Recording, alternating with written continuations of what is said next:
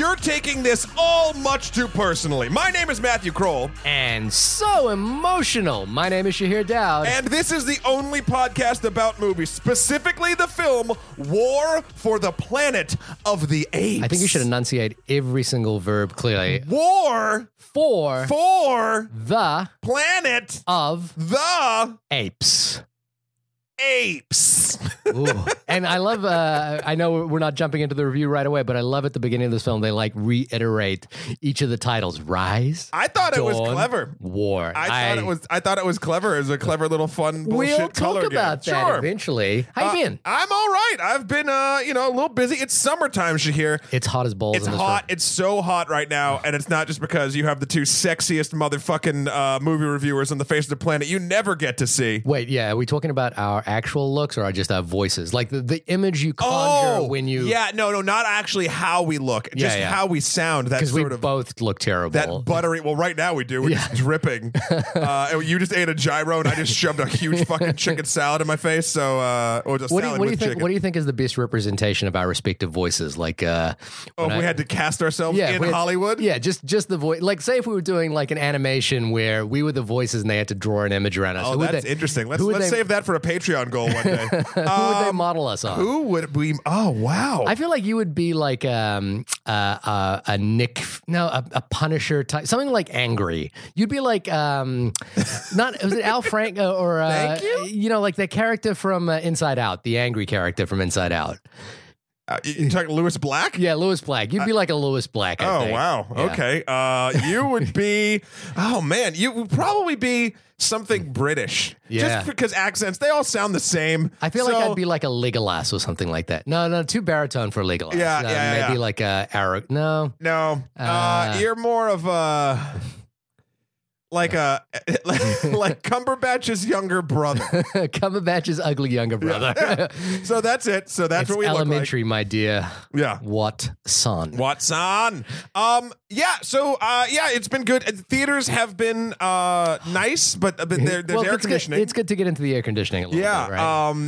But this is a follow-up from like something that we talked about last week, right? True. Like watching a movie at home on Netflix versus watching a movie at the theater. And guys, before we get into this this war, there's a different war going on, and that is for your movie-going dollar. Well, and this is going to come to play this week with the release of Dunkirk coming out. Christopher Nolan wants you to go see this movie in IMAX, pay the premium ticket price, and see it in the full format range if possible. Sure. He's making distinctly theater-going experiences. And Matt, what's the article we're talking about? We're talking about, it was an IndieWire? IndieWire article this week. Basically interviewed Christopher Nolan, and he went ham on fucking Netflix, basically saying how he thinks their model is entirely broken, and he doesn't understand it, and like, why are you actively trying to destroy movie theaters? And all of this sort of, I mean, I love Christopher Nolan and I love his work, but he sounded like a curmudgeon. Just a world-class curmudgeon. And there's a couple, I mean, there's like, obviously in any sort of movie culture, there's 50 articles written about the article. Right. And a couple interesting ones. One of them that I really sort of gravitated to was actually, I believe it was on The Verge, and it made a couple interesting things because they were talking a lot about Okja, and the release of that, and how Bong Joon Ho wouldn't have been able to make the movie he wanted to make for the amount of money that Netflix gave him had he gone through the studio system. Right. And then it got into this whole thing. It's like, oh, well, I guess so as long as you're the most critically beloved blockbuster director in 40 years and a man and white, you'll be fine in Hollywood. I agree with that. And but I mean, look, and so and then I don't think Christopher Nolan definitely is coming from... And I'm not calling out. Well, it probably has a little bit, obviously, in its roots. I was going to say privilege. Say what you got to say, man. Preach. It comes from a point of privilege, says the white guy in the room. But like, it's super just like, it's disheartening to hear him talk like this. And it's just sort of like, wow, man, like you are a god when it comes to making stuff on the screen. It seems like you can understand a lot of different perspectives, but when it comes to outside of what you're making, it seems like your view is incredibly narrow and askew. I mean, look, I fundamentally I agree with the Netflix No. Here's the thing. I think that it's not Netflix that are destroying the movie-going experience. It's movie theaters that are destroying the movie-going experience. Sure, they're not offering anything that's better. No, they haven't. And I think it was. Let's go to 4DX. Who's the Napster founder? Parker, someone Parker. I forget his name. He was played by Justin Timberlake. Yeah, we know him in the Social Network. The Napster guy. And I think his quote was, "Look, movie theaters haven't innovated in the last 40 years. They've basically been offering the same product." So. And they're charging more for it. The experience is getting worse because they're not quality controlled, checking everything. Like, I went to a screening. My screening of Wonder Woman was out of focus, like legitimately out of focus. And I went and complained, and nothing happened. And you're dealing with a chain of people that don't care about that experience. Yeah.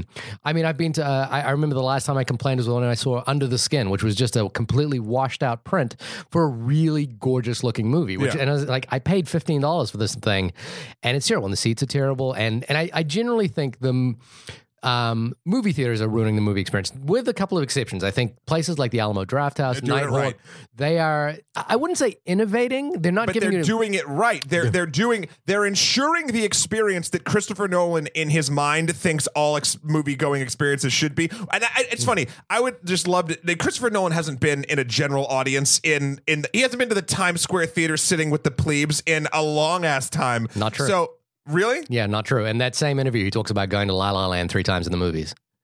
But where? As a general audience film. People don't recognize Christopher Nolan. No, but listen to what I'm saying. Where did he go? He went to a general audience theater. He wanted to see it with an audience. Okay, you're not following what I'm saying. What city? What town? L.A. Yeah, that's different. He probably went to a very nice theater in LA. I'm saying, when has he gone to an actual movie theater with people that are destroying other audience members, actively destroying the movie theater experience? Like, I don't think. But let's break down your argument here. What are you saying? Is it the audience that are destroying the movie experience? It's everything. Or is First it the of theater? All, the theaters are not innovating. I agree with everything you said. Right. There's also some blame to be put on us, the audience. But you can't quantify, like, people being assholes ruining the movie experience. That's just, you might get a great audience one time, you might not. This is what I'm saying. The Alamo Drafthouse, as we just talked about, you can fix this problem. You know what you have to do to fix the problem? Run a tight ship. You know what every major movie theater chain wants to do to save money? Not run a tight ship. No. Not deal with. Listen to me. Not run quality control. Not run people to eject people actively if they're talking or ruining the experience. So that to me is like, oh, you want this, and I'm not saying Christopher Nolan. I'm just saying the theater industry in general wants this premium. It's theatrical, it's premium. So 90% of theaters that we go to, that experience does not exist anymore. And I can get a more honest, a more intimate, and, to be quite honest, better sound and visuals most of the time at my house. Right. I completely agree with that. I just don't think you can quantify your audience sucking. Now, I think Alamo Drafthouse is trying to speak to a specific film-going audience, and you know, like your AMCs and Regals in Times Square don't want to, like, shut out, you know, teenagers who want to spend the afternoon in a movie theater, or they don't want to shut out, like, a parent.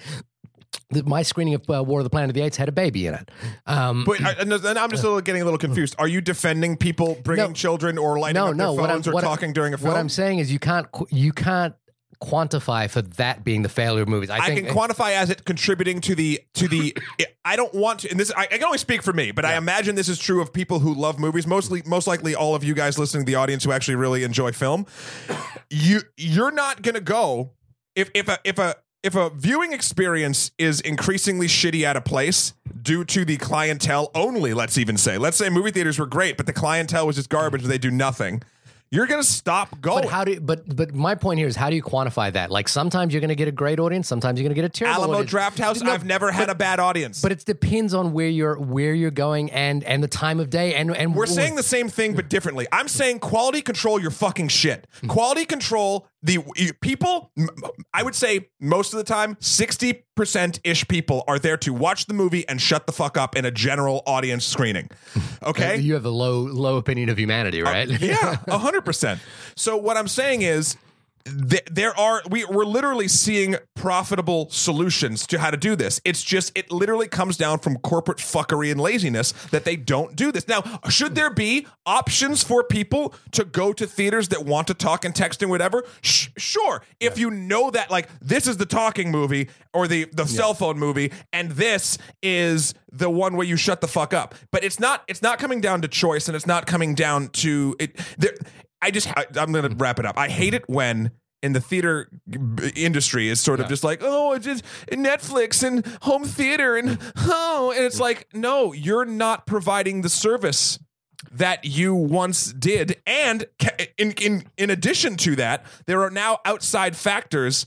People are, I would say, statistically ruder now. There's more electronics in your hand now than it was. So it's just a whole bunch of shit rolling downhill. What I'm saying here is that the problem isn't those outside factors. The problem is the theater itself hasn't innovated enough to give you a premium experience that justifies the price of the ticket. Yeah, of course. But I'm saying we can't be blameless as a society either. Right. I guess. I'm curious about you. This is a question. What do you consider? Because you keep saying the premium theater experience for you, Shahir Dowd. What is the premium theater experience? I want a clean theater.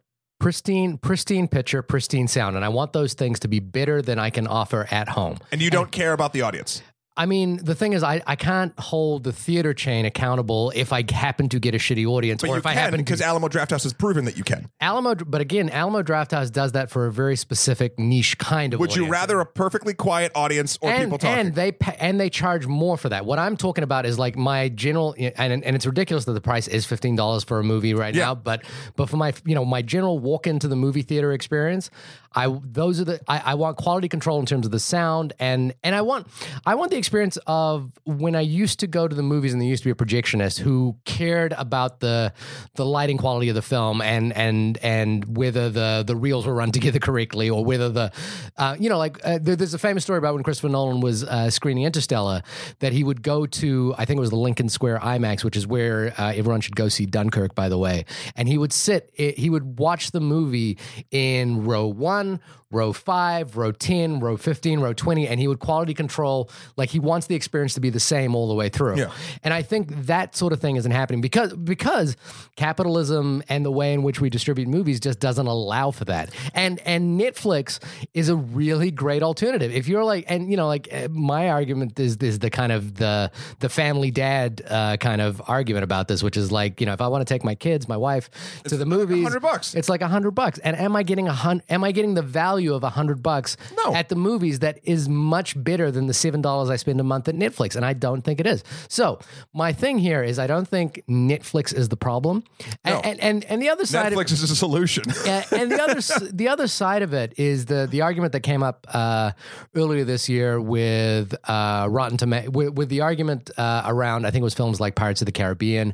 People were talking about, and Baywatch in particular, they were talking about how Rotten Tomatoes is ruining the movie experience by swaying audience members away from movies that might ordinarily be entertaining and fun.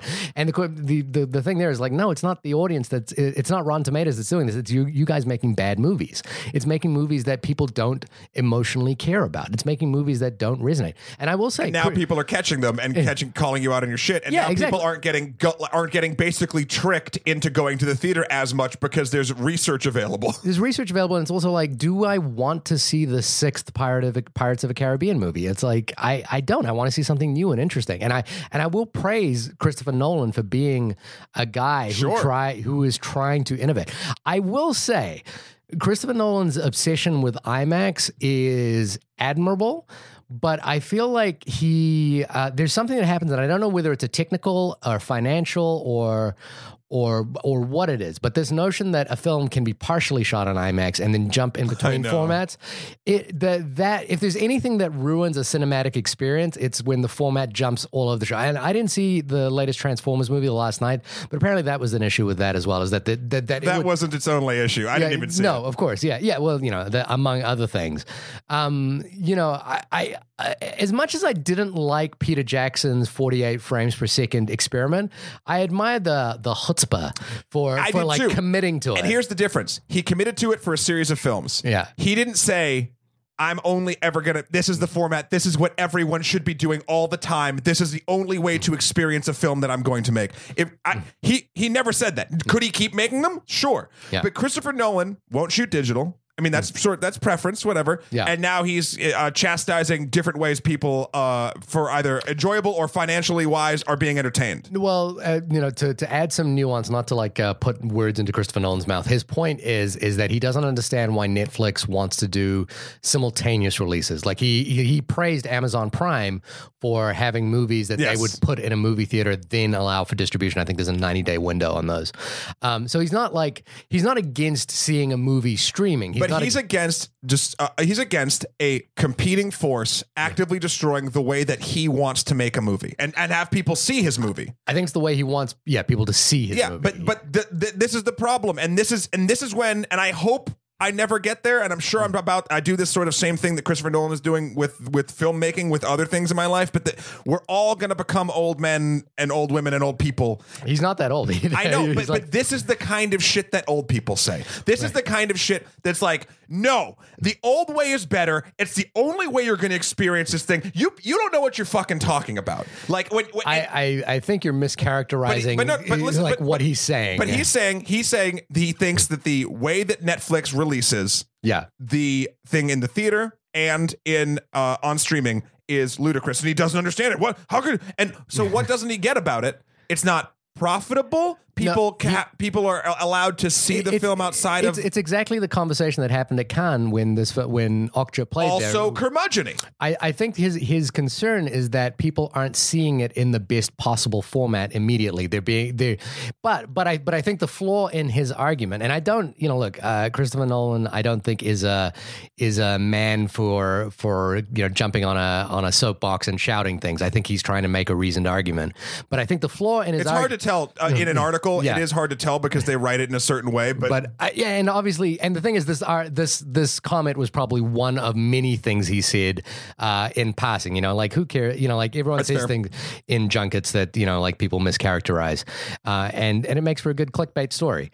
I tell you, probably more people will go see Dunkirk because of this thing. It's very calculated. Maybe he's advocating for people to go see Dunkirk in a movie theater. I think the flaw in his argument is that.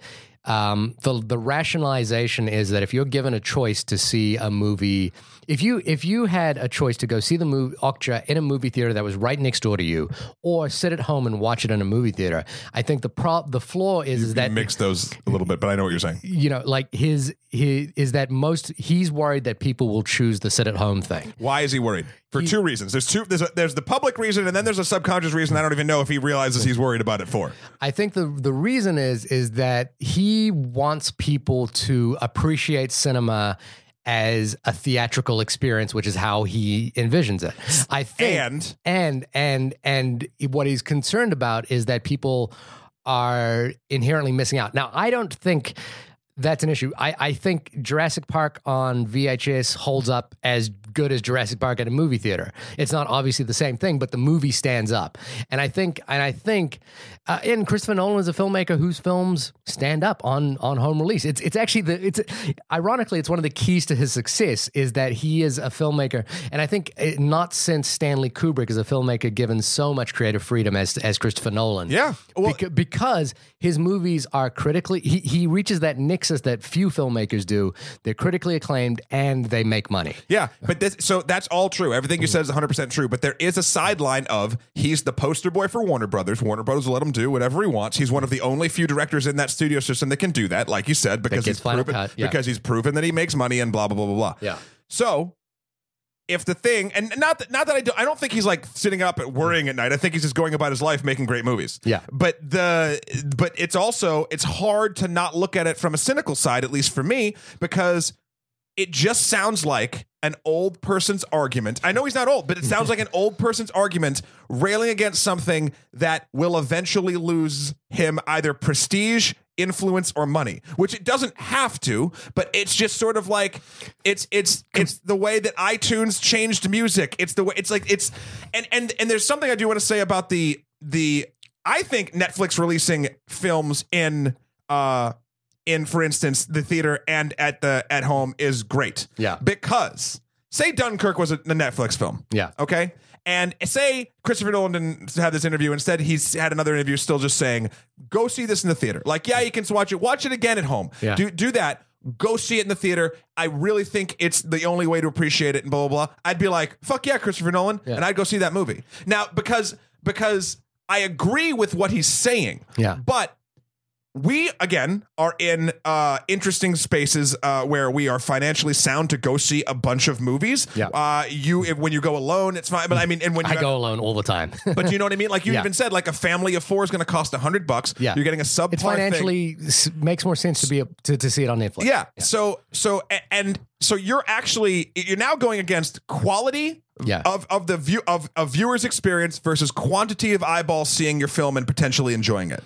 And I mean, Netflix is now giving the option kind of for both. Yeah. And to have that visceral, like, no, like that, it rubbed me the wrong way. I don't think it's a no, like you're saying, like you're characterizing. It's like he's shaking his fist at the sky, Shahir. But like, so for example, Steven Soderbergh is releasing a film later this year that's going to be released on Amazon Prime, Logan Lucky, or Lucky Logan, I think it's called, which is going to star Channing Tatum and Daniel Craig.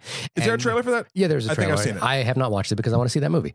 I also fortunately got a very brief opportunity to meet and talk to Steven Soderbergh a couple of weeks ago. How's he doing? Great. He's a lovely, lovely man. Good. And he endured my, I know it's one of those moments where you know way too much about a person and you don't want to like show it, but like I know and have obsessed about this man's career, and to like shake his hand, pat him on the back and say hi was like great. But I was like, I quickly exited the conversation because I was like, I know if I stay here for too long, I'm going to say something that's like super embarrassing. You exhibited self-control and realized that he's another human being that probably has to deal with nerds like us me, all like, the damn time. But so interestingly, he's empathy, Shahir. Yeah. He's releasing Logan Lucky, which is going to be on Amazon Prime. It's going to, have a theatrical release, 90-day window. Simultaneously, it just came out today. He shot a film on an iPhone that he's going to release like within around the same time. He was like, awesome. I want to embrace. Now he's done this his entire career. He did a film called Full Front. He was one of the first people who really pushed for digital video. Yeah, and he's actually, I think. And Mike, I believe he shot the first Red movie, which I think was Shay. He bought a Red camera. This is a fun side story. He bought the first Red camera, used it on Shay as his own DP, then lent those cameras out to David Fincher in order to shoot The Social Network. Huh. His particular camera. The more you know. Yeah, the star just flew over my head. But so he's releasing, and there was a film that came out that was shot on an iPhone last year, Tangerine, by I think the director was named Sean Baker, that I think was a pretty outstanding film, and I think there are people. The curmudgeonly part of this is it doesn't sound like Christopher Nolan is the guy who's going to embrace like shooting a movie on an iPhone. No, he's going to use all of his power to go out kicking and screaming for as long as he can. And it seems like the curmudgeonly part of it is like Christopher Nolan's movies are fairly expensive, and they're part of a classical, like studio system kind of operation, sure. Like everyone's paid above the line kind of thing.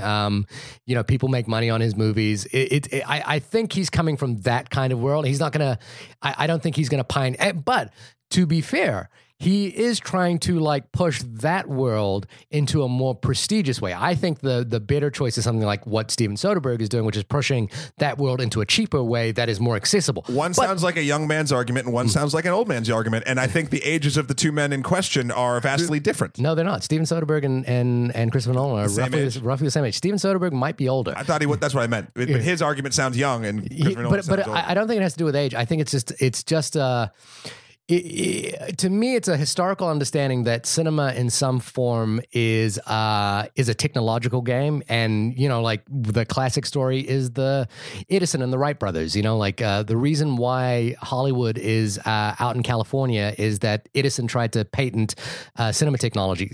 Cinema historians, please email and write me in if I've got the names wrong on this, but tried to patent cinema technology. So studios set up shop in Hollywood. Patent? Yeah, to patent it. Oh, thank you. Patent is how I say it. I'm very patient. Yeah, patent, not patient. I know. So studios moved all the way to Hollywood to try and avoid paying the patent fee, and then tried to innovate technology. It's the VHS Betamax story.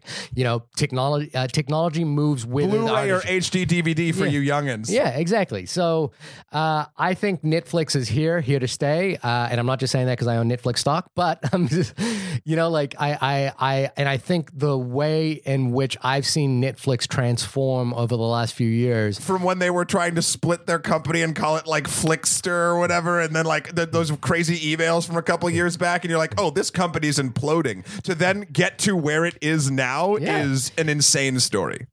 So I'm all for the Netflix experience, but I'm also you know, a self-professed cinephile who, if Christopher Nolan says the best format to see my movie is in IMAX, where I'm gonna have to pay $23 for a ticket, I will believe that, and I just wish his statements were more focused on him and his movies, and not sounding like it's chastising a different type of way people can ingest entertainment. I will give him a pass just in the fact that I think this is a clickbaity article that's come out in the wake of like that publicity around 100%. And you know what? He might have said all this shit because he's a very smart man, knowing it would get these conversations, and we've said the word Dunkirk like 10 times by now. So he's getting he's doing his job. Exactly. The clickbait has worked. It works. We did it. We are sufficiently baited. Isn't it funny how we're the bottom feeders? Like we're just like the movie news, and then like that's how they would characterize us in film. And Finding Nemo, the little crabs that crawl across the bottom of the ocean, I'd be one and you'd be the other. But you know what? We also clean up the shit. We make sure the ocean is good and clean for all of the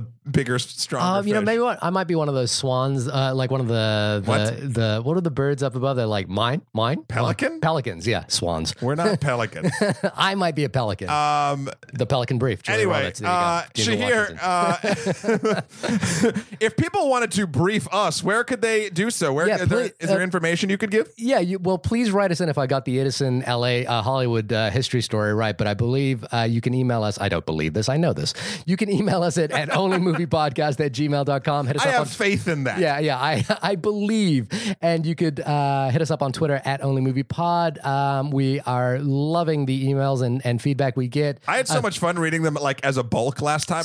Someone quoted you and retweeted something you said on the podcast last week, and I think it was your comment.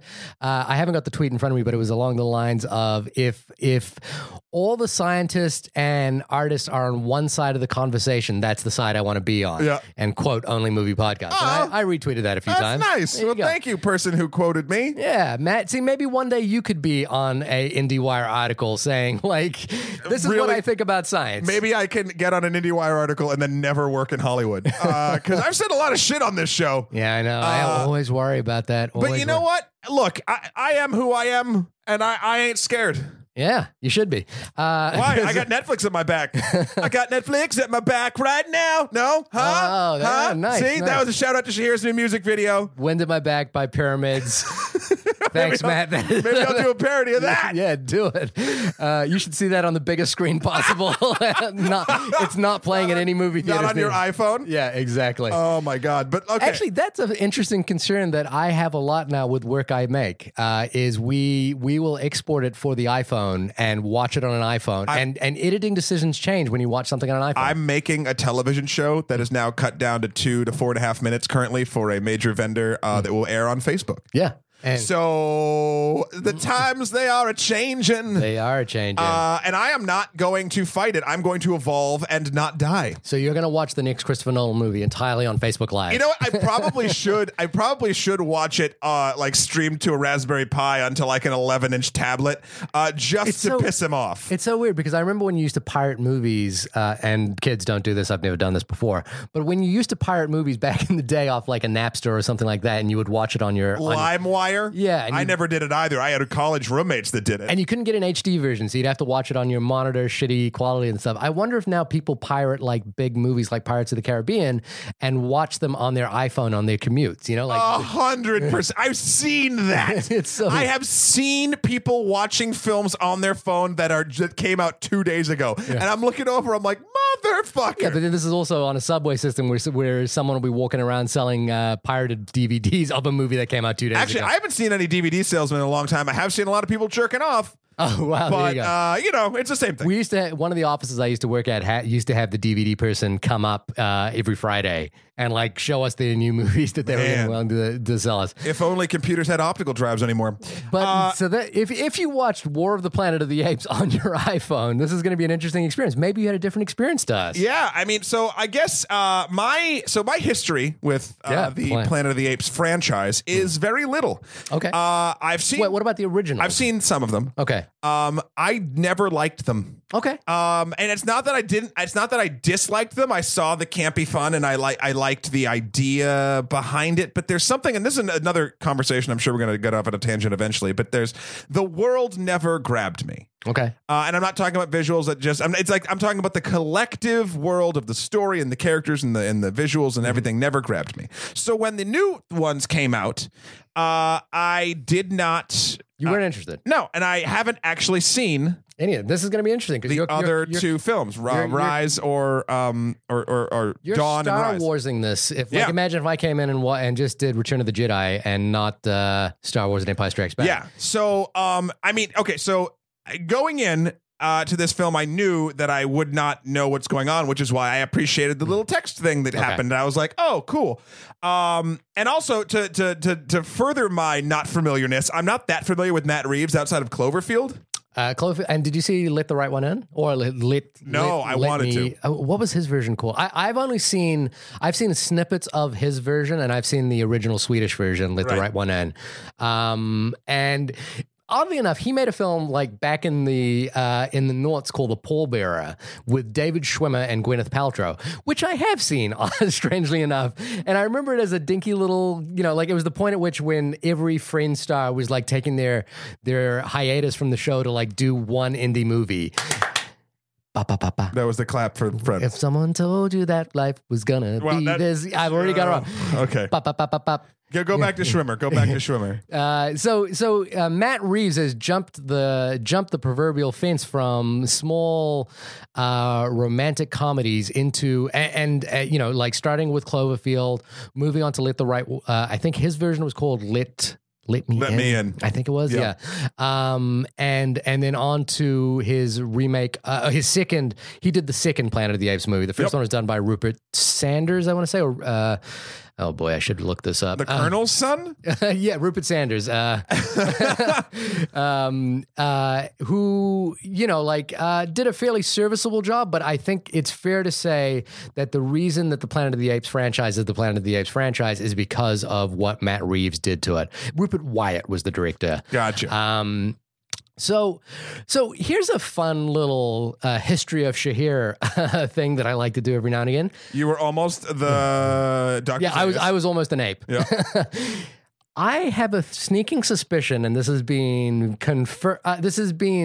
intimated by my family, that the very first movie I ever saw as a child was a 16mm print of Planet of the Apes that my grandfather had. He had a projector with the actual original film. This is dating me, showing how old I am, but I was living in Fiji at the time, and we didn't have VHS quality, VHS technology. So Christopher Nolan wouldn't have wanted you to watch that film. So I watched. I believe I may have been 3 or 4 years old, maybe even younger, and I was sat in front of a light shimmering on a wall watching some apes jump around. It may be the first film. I've never revisited them. I've never gone back to them. I've caught like one or two of them playing at night and watched, like half an hour of it or something like that. So it's never really grabbed me. I heard, when Rise of the Planet of the Apes came out, there was a much fanfare for that movie. People were like, wow, this is really surprisingly a great movie. I think that was the thing. And I think the thing that people were drawn to is a couple of things. One is the technology, the work that Andy Serkis, Weta Digital has done. That has done to render Caesar and the Apes. And company. However, I gotta admit, I really didn't like that movie. I thought the thing about it was a movie where the apes were wonderfully rendered, but the human story was so pretty atypical. Who was the bad guy in that? Who was the actor? It was David Oyelowo was the bad guy, but James Franco was in it, and he was the good guy. Oh, you're talking the first one. Yeah, the very first one. Sorry. And I watched it, and I was like, what have I? Why is everyone falling in love with this movie? I think it's genuinely not good. Save for scenes, the rendering of the apes and the rendering of the apes. Should it have been called rendering of the apes? Yeah, the rendering of the apes, and like even to the point where I think Malfoy from Harry Potter was in it, and he does like "Get your hands off me, you damn dirty ape," replaying the child in history line. And it is awful. It is just bad. So I was not a fan of that movie. This maybe the way to look at this is, and I'm worried that I'm kind of like being a contrarian, like my approach to these movies is being a contrarian. But like, so I went into the second one just kind of like someone said, hey, let's go check this out. And my mind was blown. I was like, wow, they really took what I thought was a pretty shitty bad start to average movie and turned it into something pretty masterful. And a stumble, was it? Yeah. And Matt, and I was like, holy shit, Matt. I think what he found was Matt Reeves had found... He had stripped the film back to being what was great in the first film, and and that's what he made the second film about. Gotcha. I will say that I have some thoughts about this third one. Sure. Well, do you want me to read the movie description? Yeah. From the IMDb's? The DMBI's. They're saying the B's are going away, but these IMDb's, they're just sticking around. That was the worst joke I've ever told on this podcast. Holy shit. Anyway. I think it's on par with some of your bad jokes. Shut up. After the apes suffer unimaginable losses, Caesar wrestles with his darker instincts and begins his own mythic quest to avenge his kind. Mythic quest. Avenge. Mythics. Yeah, he's going to take some like Hiawatha and like do like a vision quest. Okay. Matt, I'm less interested in my opinion, which is unusual. I'm very, very curious to hear your thoughts on this film coming in cold. Okay. Well, first of all, as we've mentioned, the ape work was top notch. I've never seen a thing? The ape work? The ape work. Never have I seen more amazing CG anthropomorphic apes since, I don't know, Super Monkey Ball 2 on the GameCube. How about since Gollum on Lord of the Rings? Same actor, in all seriousness, Andy Serkis is a fucking poet with like his mocap and his voice, and it is fuck, like to have. I wish I had a pinky's worth of his talent in my entire fucking being. Like it's nuts, mm-hmm. and the CG artists obviously behind it as well. It's just you. I mean, shout out to everyone at Weta Digital. You do not think about these apes not being real, right? And it's interesting because. Look, maybe a zoologist could probably watch it and be like, oh, of course they're not real. Like, I think this is where my lack of knowledge about how apes look and move helps me, because the uncanny valley doesn't hit me because I'm filling in the blanks myself. Right. And it's so good because I know what an ape looks like. This looks exactly like an ape to my brain. And then they're supposed to be super smart anyway. So like, cool. Yeah. So that, first of all, I just have to say, I cannot give them a credit enough. And if you're a visual effects nut, you should. That's worth the price of admission, I feel, alone to see this. Okay. That's is this where the positive stops? Look, it's not. I'll say straight up, it's not a bad movie. I'm just curious. Like, did you feel lost when you? No, not at all. Because it's simple as shit. Yeah. But it stumbles a lot. And for a movie that's supposed to be the culmination of these three called War for the Planet, that's the four of the words in the title. Yeah. It felt so claustrophobic to me. I know that the middle of the second act and the third act are meant to, but it's supposed to, they keep referencing the world and this is happening. Like, and I don't need to see it, but like, even like, again, oh, we're going to talk about Mad Max? You fucking right we are, because this is the only podcast about movies. Mad Max's world, you only saw a couple different locations, a couple different roads, but it felt sprawling the way it was done and told and just edited and everything. This to me felt so claustrophobic. It takes place in... honestly, three locations. I know there's more, but like the three that kind of are in the middle feel exactly the same. Right. And that kind of threw me for a bit. Also, and I know we don't have to get into this because I don't think it's important, but the plan from Woody Harrelson's Colonel made no fucking sense. And I understand he's supposed to be a zealot, but then you have to buy in that all these his army are also zealots and also incredibly fucking stupid. And maybe that's a byproduct of the gas that's actually making them stupid. Who the fuck knows? There's too many weird little plot bullshits that I was like, maybe this is because I haven't seen the other films. And by the end, I was assured that it was just sloppy writing. Okay. And then finally, so the Colonel wants to kill Caesar because sure. And then it's to stop the disease, but they said they already have it. And then they want to build a wall of bricks and stone and trees to stop another human army that has a shit ton of helicopters. What the fuck? Like, so the human aspect of this movie is dumb as shit.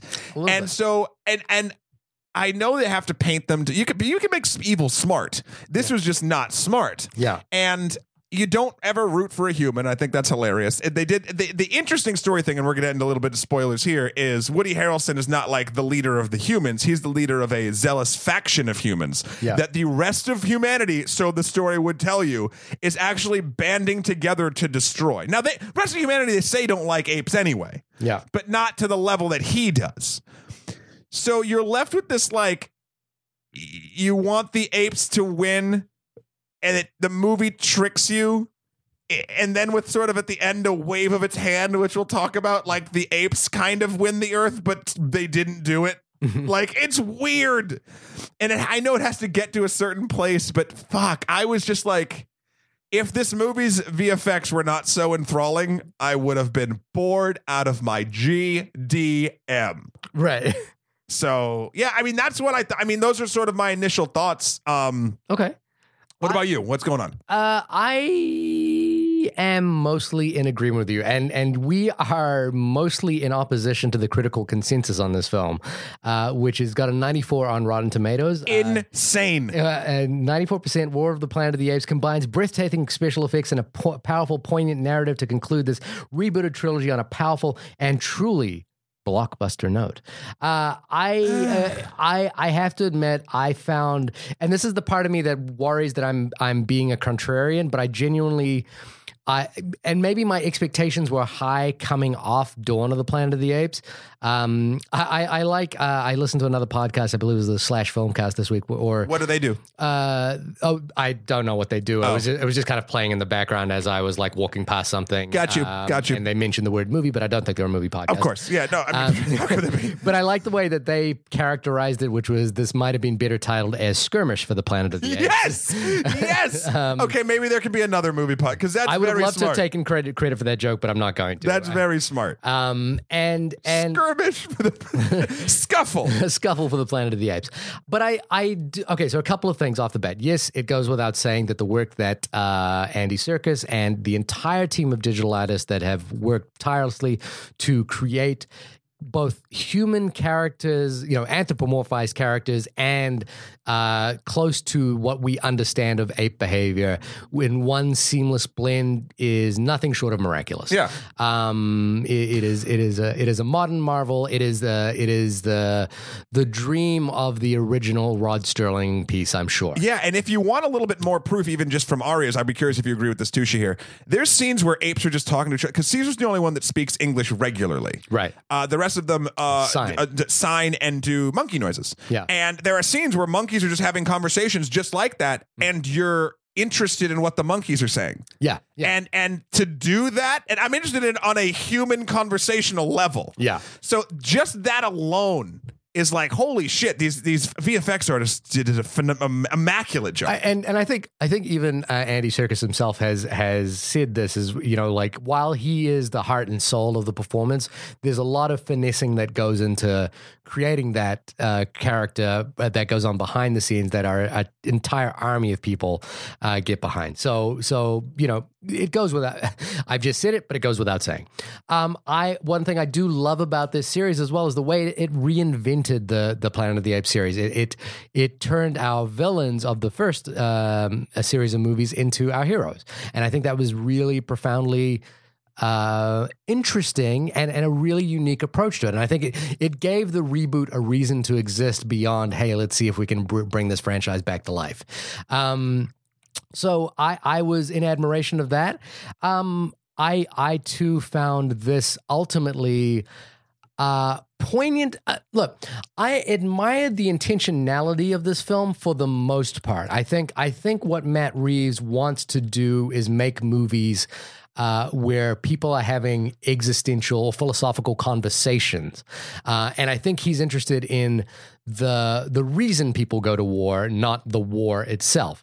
Unfortunately, what happens is at some point he does need to deliver on that title. And it's not the reason for the war for the Planet of the Apes. Yeah. And when he does, it's his execution is wonderful, and he's clearly a great visual stylist, and he will be directing The Batman coming up next, so I'm sure we can look forward to a more... Is that still happening? Yep, and he has taken the helm. Who's Batman? Ben Affleck still. But Ben Affleck's script has been thrown away, and Matt Reeves has taken over and is rewriting and starting a new script. I hate when what's his name, Kevin Smith, says something and I get excited about it, and then it becomes a lie. Like what? Well, he was saying it was the greatest script he'd ever read, and and he's so psyched that his friend gets to make this Batman movie and blah blah blah. Which maybe it was true, but I don't fucking know. Who knows? So I think Matt Reeves does a really admirable job, and like you say, moments where the film dips into conversations between apes is simply... there's no words to describe how wonderful it is. Yeah. I think conversations between Maurice and Caesar, the orange ape with the, I'm not sure what breed of ape that is, are just the heart and soul of the film. And if the film could be an existential diatribe between those two characters, I would be completely happy. If it was just a conversation piece, if it was My Dinner with Andre with Caesar and Maurice, I would be totally on board for that because it's so wonderfully realized. Unfortunately, when this film does start the plot machinations moving forward, things don't make any sense.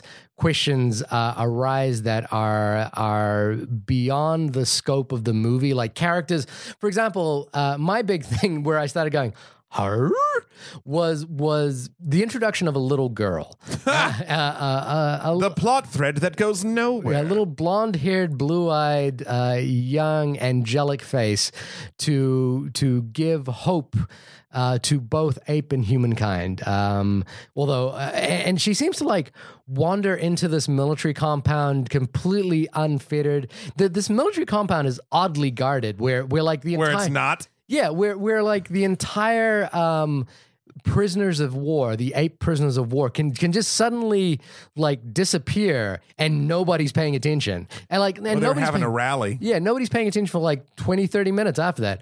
Woody Harrelson is kind of riffing on Marlon Brando's Colonel Kurtz from Apocalypse Now, but doing kind of a light version of it that doesn't encapsulate the madness in any way. It encapsulates kind of more of a... There is a really good moment with him, which I think was well written, where the backstory of his character is revealed. Sure. But to say that the film doesn't, and this movie's not Apocalypse Now. This will be the second ape movie this year to kind of riff on Apocalypse Now. The other one being Kong Skull Island.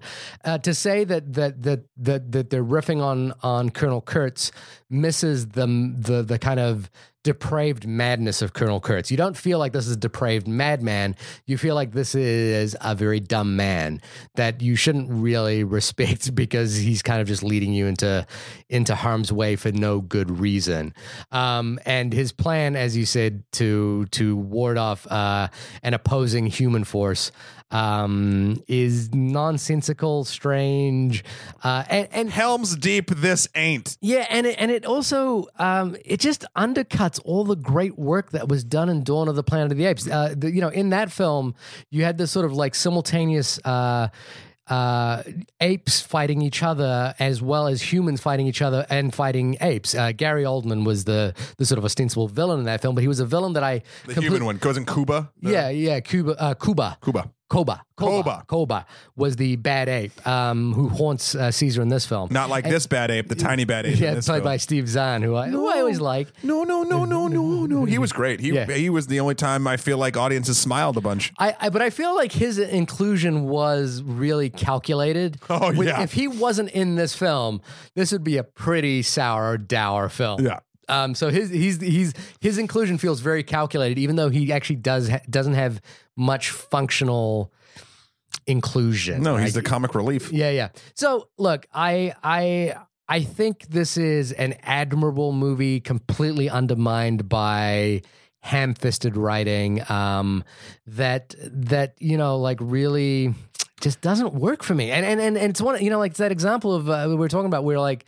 The spectacle, the spectacle here is the ape work, which is subtle and detailed. Hashtag ape work. Yeah, and it's not the giant explosions, which I like. I like that's the spectacle. Yes, and I like that they're attempting to do a quiet film. Yeah, but I think they just didn't make a great one. Yeah, well, the unfortunate thing is. Story points don't philosophically line up with what this film is trying to do. And that's that's the problem. It's not that, I can appreciate when the Avengers gets into a big fisticuff match because that philosophically aligns with what that film is about. Sure. The giant explosions at the end of this film don't philosophically align with what this film is. This is what I kind of wanted to get into.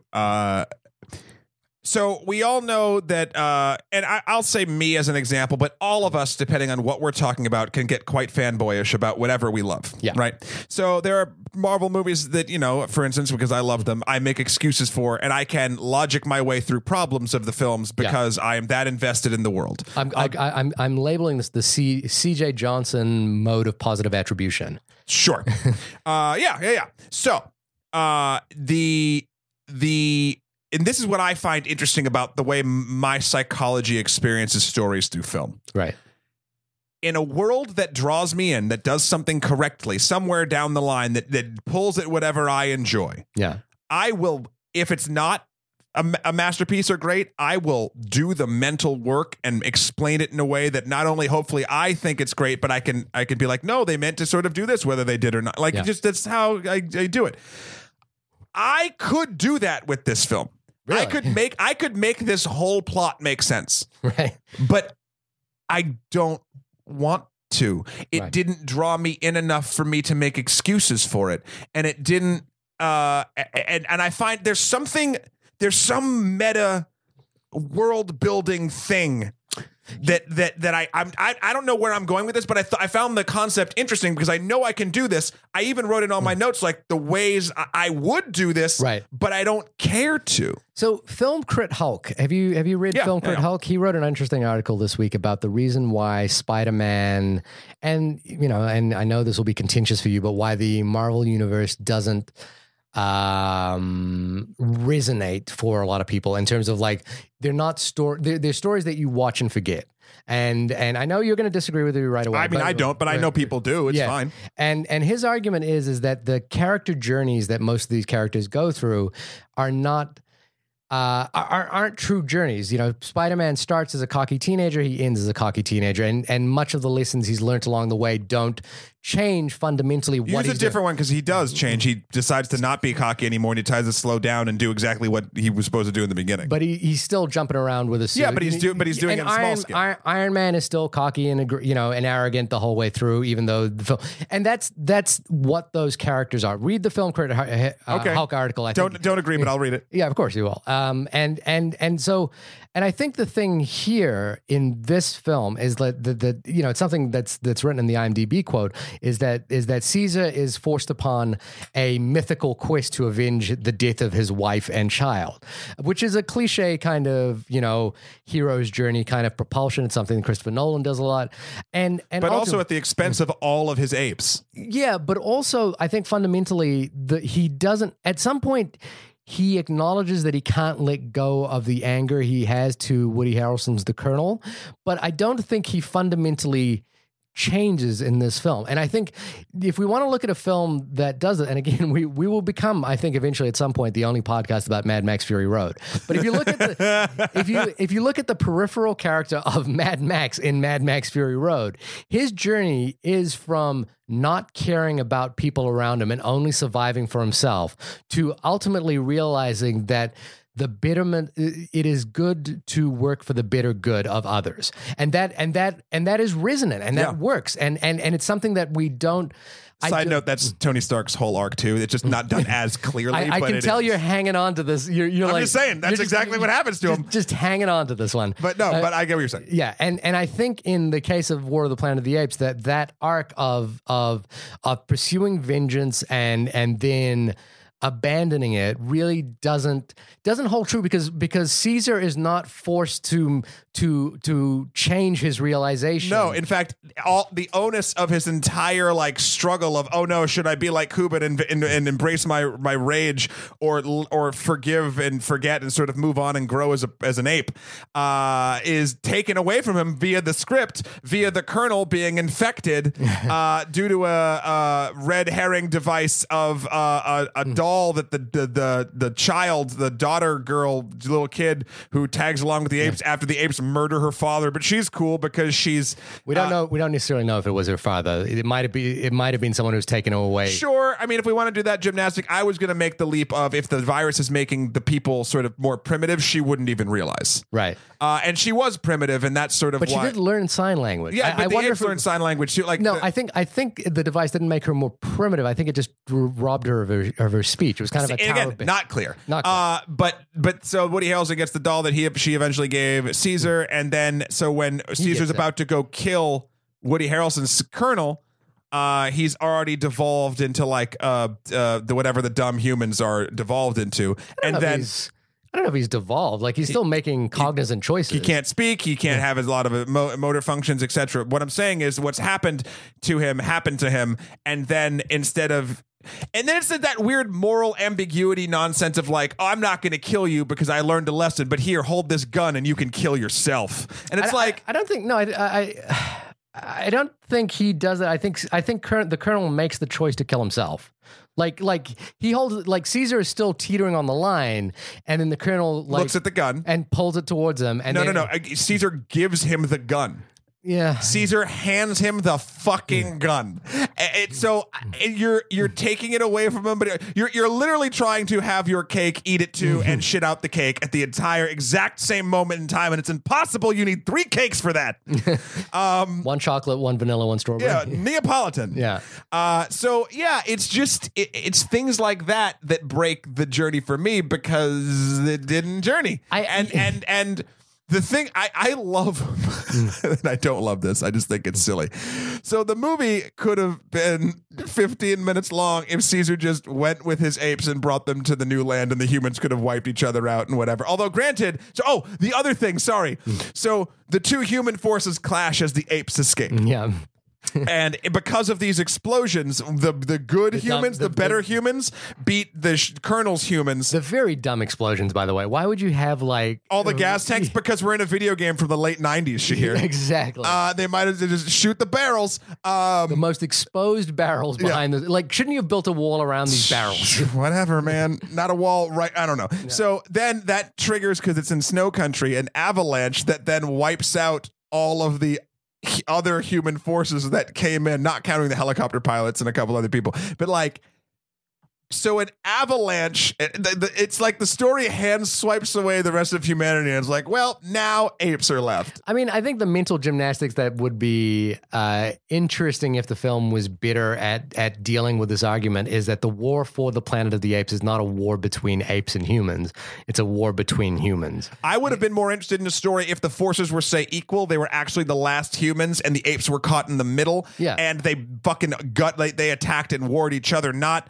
oh, one force is huge, destroys the other one, and then by sheer luck, nature fucks the other force. Yeah. And then you're done. And, you know, I mean, look, apes win. It doesn't. Caesar die. It doesn't work. The death of Caesar. The redemption of Donkey I didn't give a shit about. Yeah, it just doesn't quite land. And, you know, like, again, I'm going to pull up an old philosophy lesson. Karl von Clausewitz, the writer of the book on war, who wrote that war is supposed to be a militaristic solution to a political conflict. Sure. And the problem is that there in this film, there is no political conflict that makes actual any sense. So emotional, you know, like, yeah, it doesn't work. And it's really unfortunate because this film ultimately undoes the good work of Dawn of the Planet of the Apes for me. And the fact that,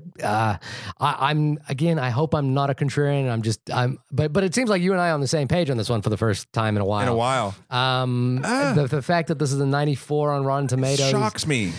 What I worry about that is that I think we get blindsided by the technological aspect of this film, you know, and that's, to me, that was what blindsided people to Rise of the Planet of the Apes being as heralded as it was, is that I think people get blindsided by the fact, oh my God, we can create apes and they look amazing and they're realized very well. And Andy Serkis's performance is exceptional, but he's exceptional in a movie that is not.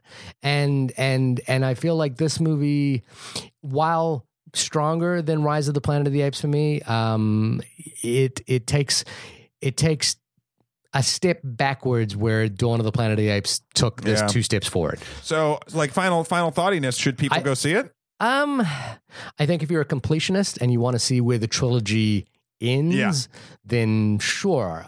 In your case, I would not say you should have seen this. I would say no. No, I would have said, hey, go back and watch Dawn of the Planet of the Apes. I don't think you need to watch Rise of the Planet of the Apes. Yeah.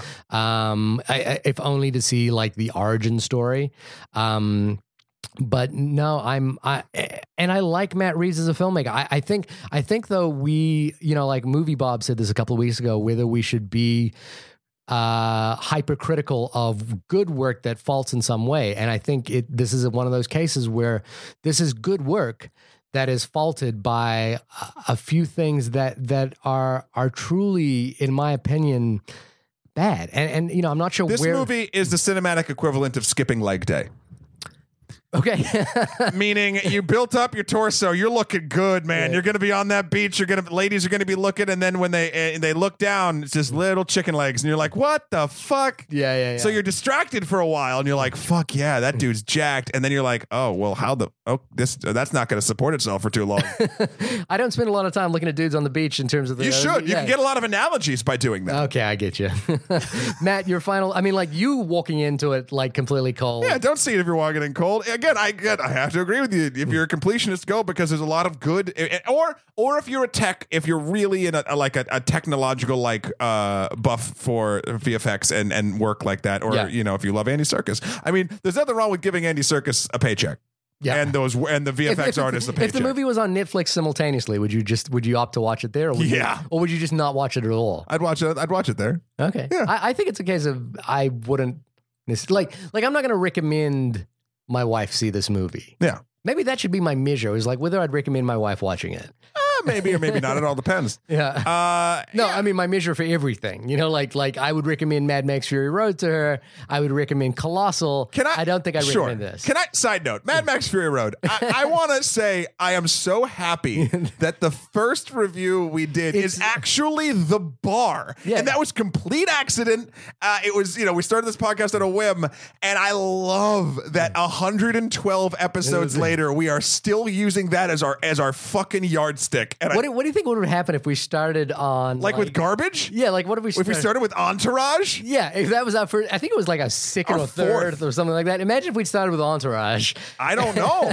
I would definitely have a heroin addiction. Do you think we shot our wad too early? No, it's great. No, it's wonderful because we have this thing, this viable, quantifiable thing that we can measure everything to. I think it's fantastic. I think it's the best way to describe Mad Max Fury Road. It is the nexus between your and mine. There are still films on your side that you love, sure. I think, maybe more than Mad Max Fury Road. Yeah. And there are films on my side that I love more than Mad Max Fury Road. But I mean, I think when we're talking about what's the nexus of things that we think, what's the Venn diagram where both of us collide? There's just that one. It's Mad Max Fury Road. It's just the one. It's a pinpoint. Oh, man. Well, this has been the only podcast about the War for the Planet of the Apes. Bad titles, too. It should have been War for the Apes? War for the Earth Ape. Dawn of the Apes. It should have been Rise of the Apes, Dawn of the Apes, War of the Apes. Win of the Apes. War for the Apes. Bananas for the Apes. Oh. Ape Escape 2. Let's not be stereotypical about apes. You know, apes got feelings, yo. But they like bananas. They might like a lot of other things. Well, they could. I had a banana before the show. Actually, that's a weird coincidence. You are looking a little apish today. Yeah, well, you know, it happens. Shahir, when you're not monkeying around, where can folks find you? You can find me on my website, and well, you won't find me on my website. You can find references to me on my website. It's literally in the website. You need to hack him free. This is literal Shahir Day. You can find my website, www.shahirdaud.com. That's SHAHIRDAUD. Matt, when you're on the beach staring at dudes' legs, longingly wondering if they've skipped leg day, where can people tweet you about you know what? Do this week. Okay. All you gym buffs out there, I want you to tweet your leg day post-workout selfies to Matt at... Emperor MSK on Twitter. I need to know that you can support the rest of your body. I worry about it. It keeps me up at night. I feel like Shahir's trying to make this into a sexual thing. It's not. It's it's a men's health thing. And it also makes for great film analogies. You can also send me any weird gym selfies you'd like to Instagram at Skeletor4PREZ on Instagram, or you can find me on Facebook or my website, MATTHEWKROL.com for my life and works. I'm calling you out right now. I want you to send a topless gym selfie to Matt Kroll. Do you think I already don't have that? Do you think that's not something that exists somewhere in my fucking 11-year friendship with this dude? Come on. I just want new ones. You want a brand new one. Yeah, exactly. Maybe, sure. And you can also reach us with your thoughts and comments about whether movies should be screened on Netflix versus IMAX. It should this, or on your iPhone. You can reach us at onlymoviepodcast@gmail.com. Hit us up on Twitter at onlymoviepod. Also, right on our Facebook page where we post a lot of this film nonsense that we love to jibber jabber about. If you think that films should only be viewed on the new touchpad on the new MacBook Pros, the little thing, and you can watch it on the tiny little thing. Let us know that too. Let us know. I only watch movies on an iPod Touch from 2005. I only watch movies on my Zune. No, I want to know. Seriously, guys, write us in. Let us know. Let us know the weirdest way you've watched a film. I think that'd be really fun. You know what? Just a side note, the coolest way, that movie, The Descent. Yeah. I think in Texas, they played it inside a cave. That's great. And you had to like climb down to get to the screening. And they do screenings of Jaws on the water. It's wonderful. That's cool. So send us in all that stuff. What are we doing next week? Do we know? I think it's a movie that we can watch simultaneously on Netflix or on IMAX. I am a little bit interested in Valerian. I watched a Cara Delevingne YouTube series with hot sauces, and it kind of made me fall in love with her again. I know I don't know. We'll see. We'll see what we decide. That's not the reason to see the movie. That's a reason to watch her. We'll see what we decide. On the basis of that, you should watch Suicide Squad again. Okay, my logic's broken. We'll see you next week when we watch Dunkirk. Oh, we might be doing that too. No, we are doing Dunkirk. We're not doing Valerian. Oh. Okay. Valerian. All right. If we're doing Valerian versus Dunkirk, what do you think we're doing? I'm just a little mad at Christopher Nolan right now. But yes, we'll do Dunkirk. All right. We'll see you next week. Bye.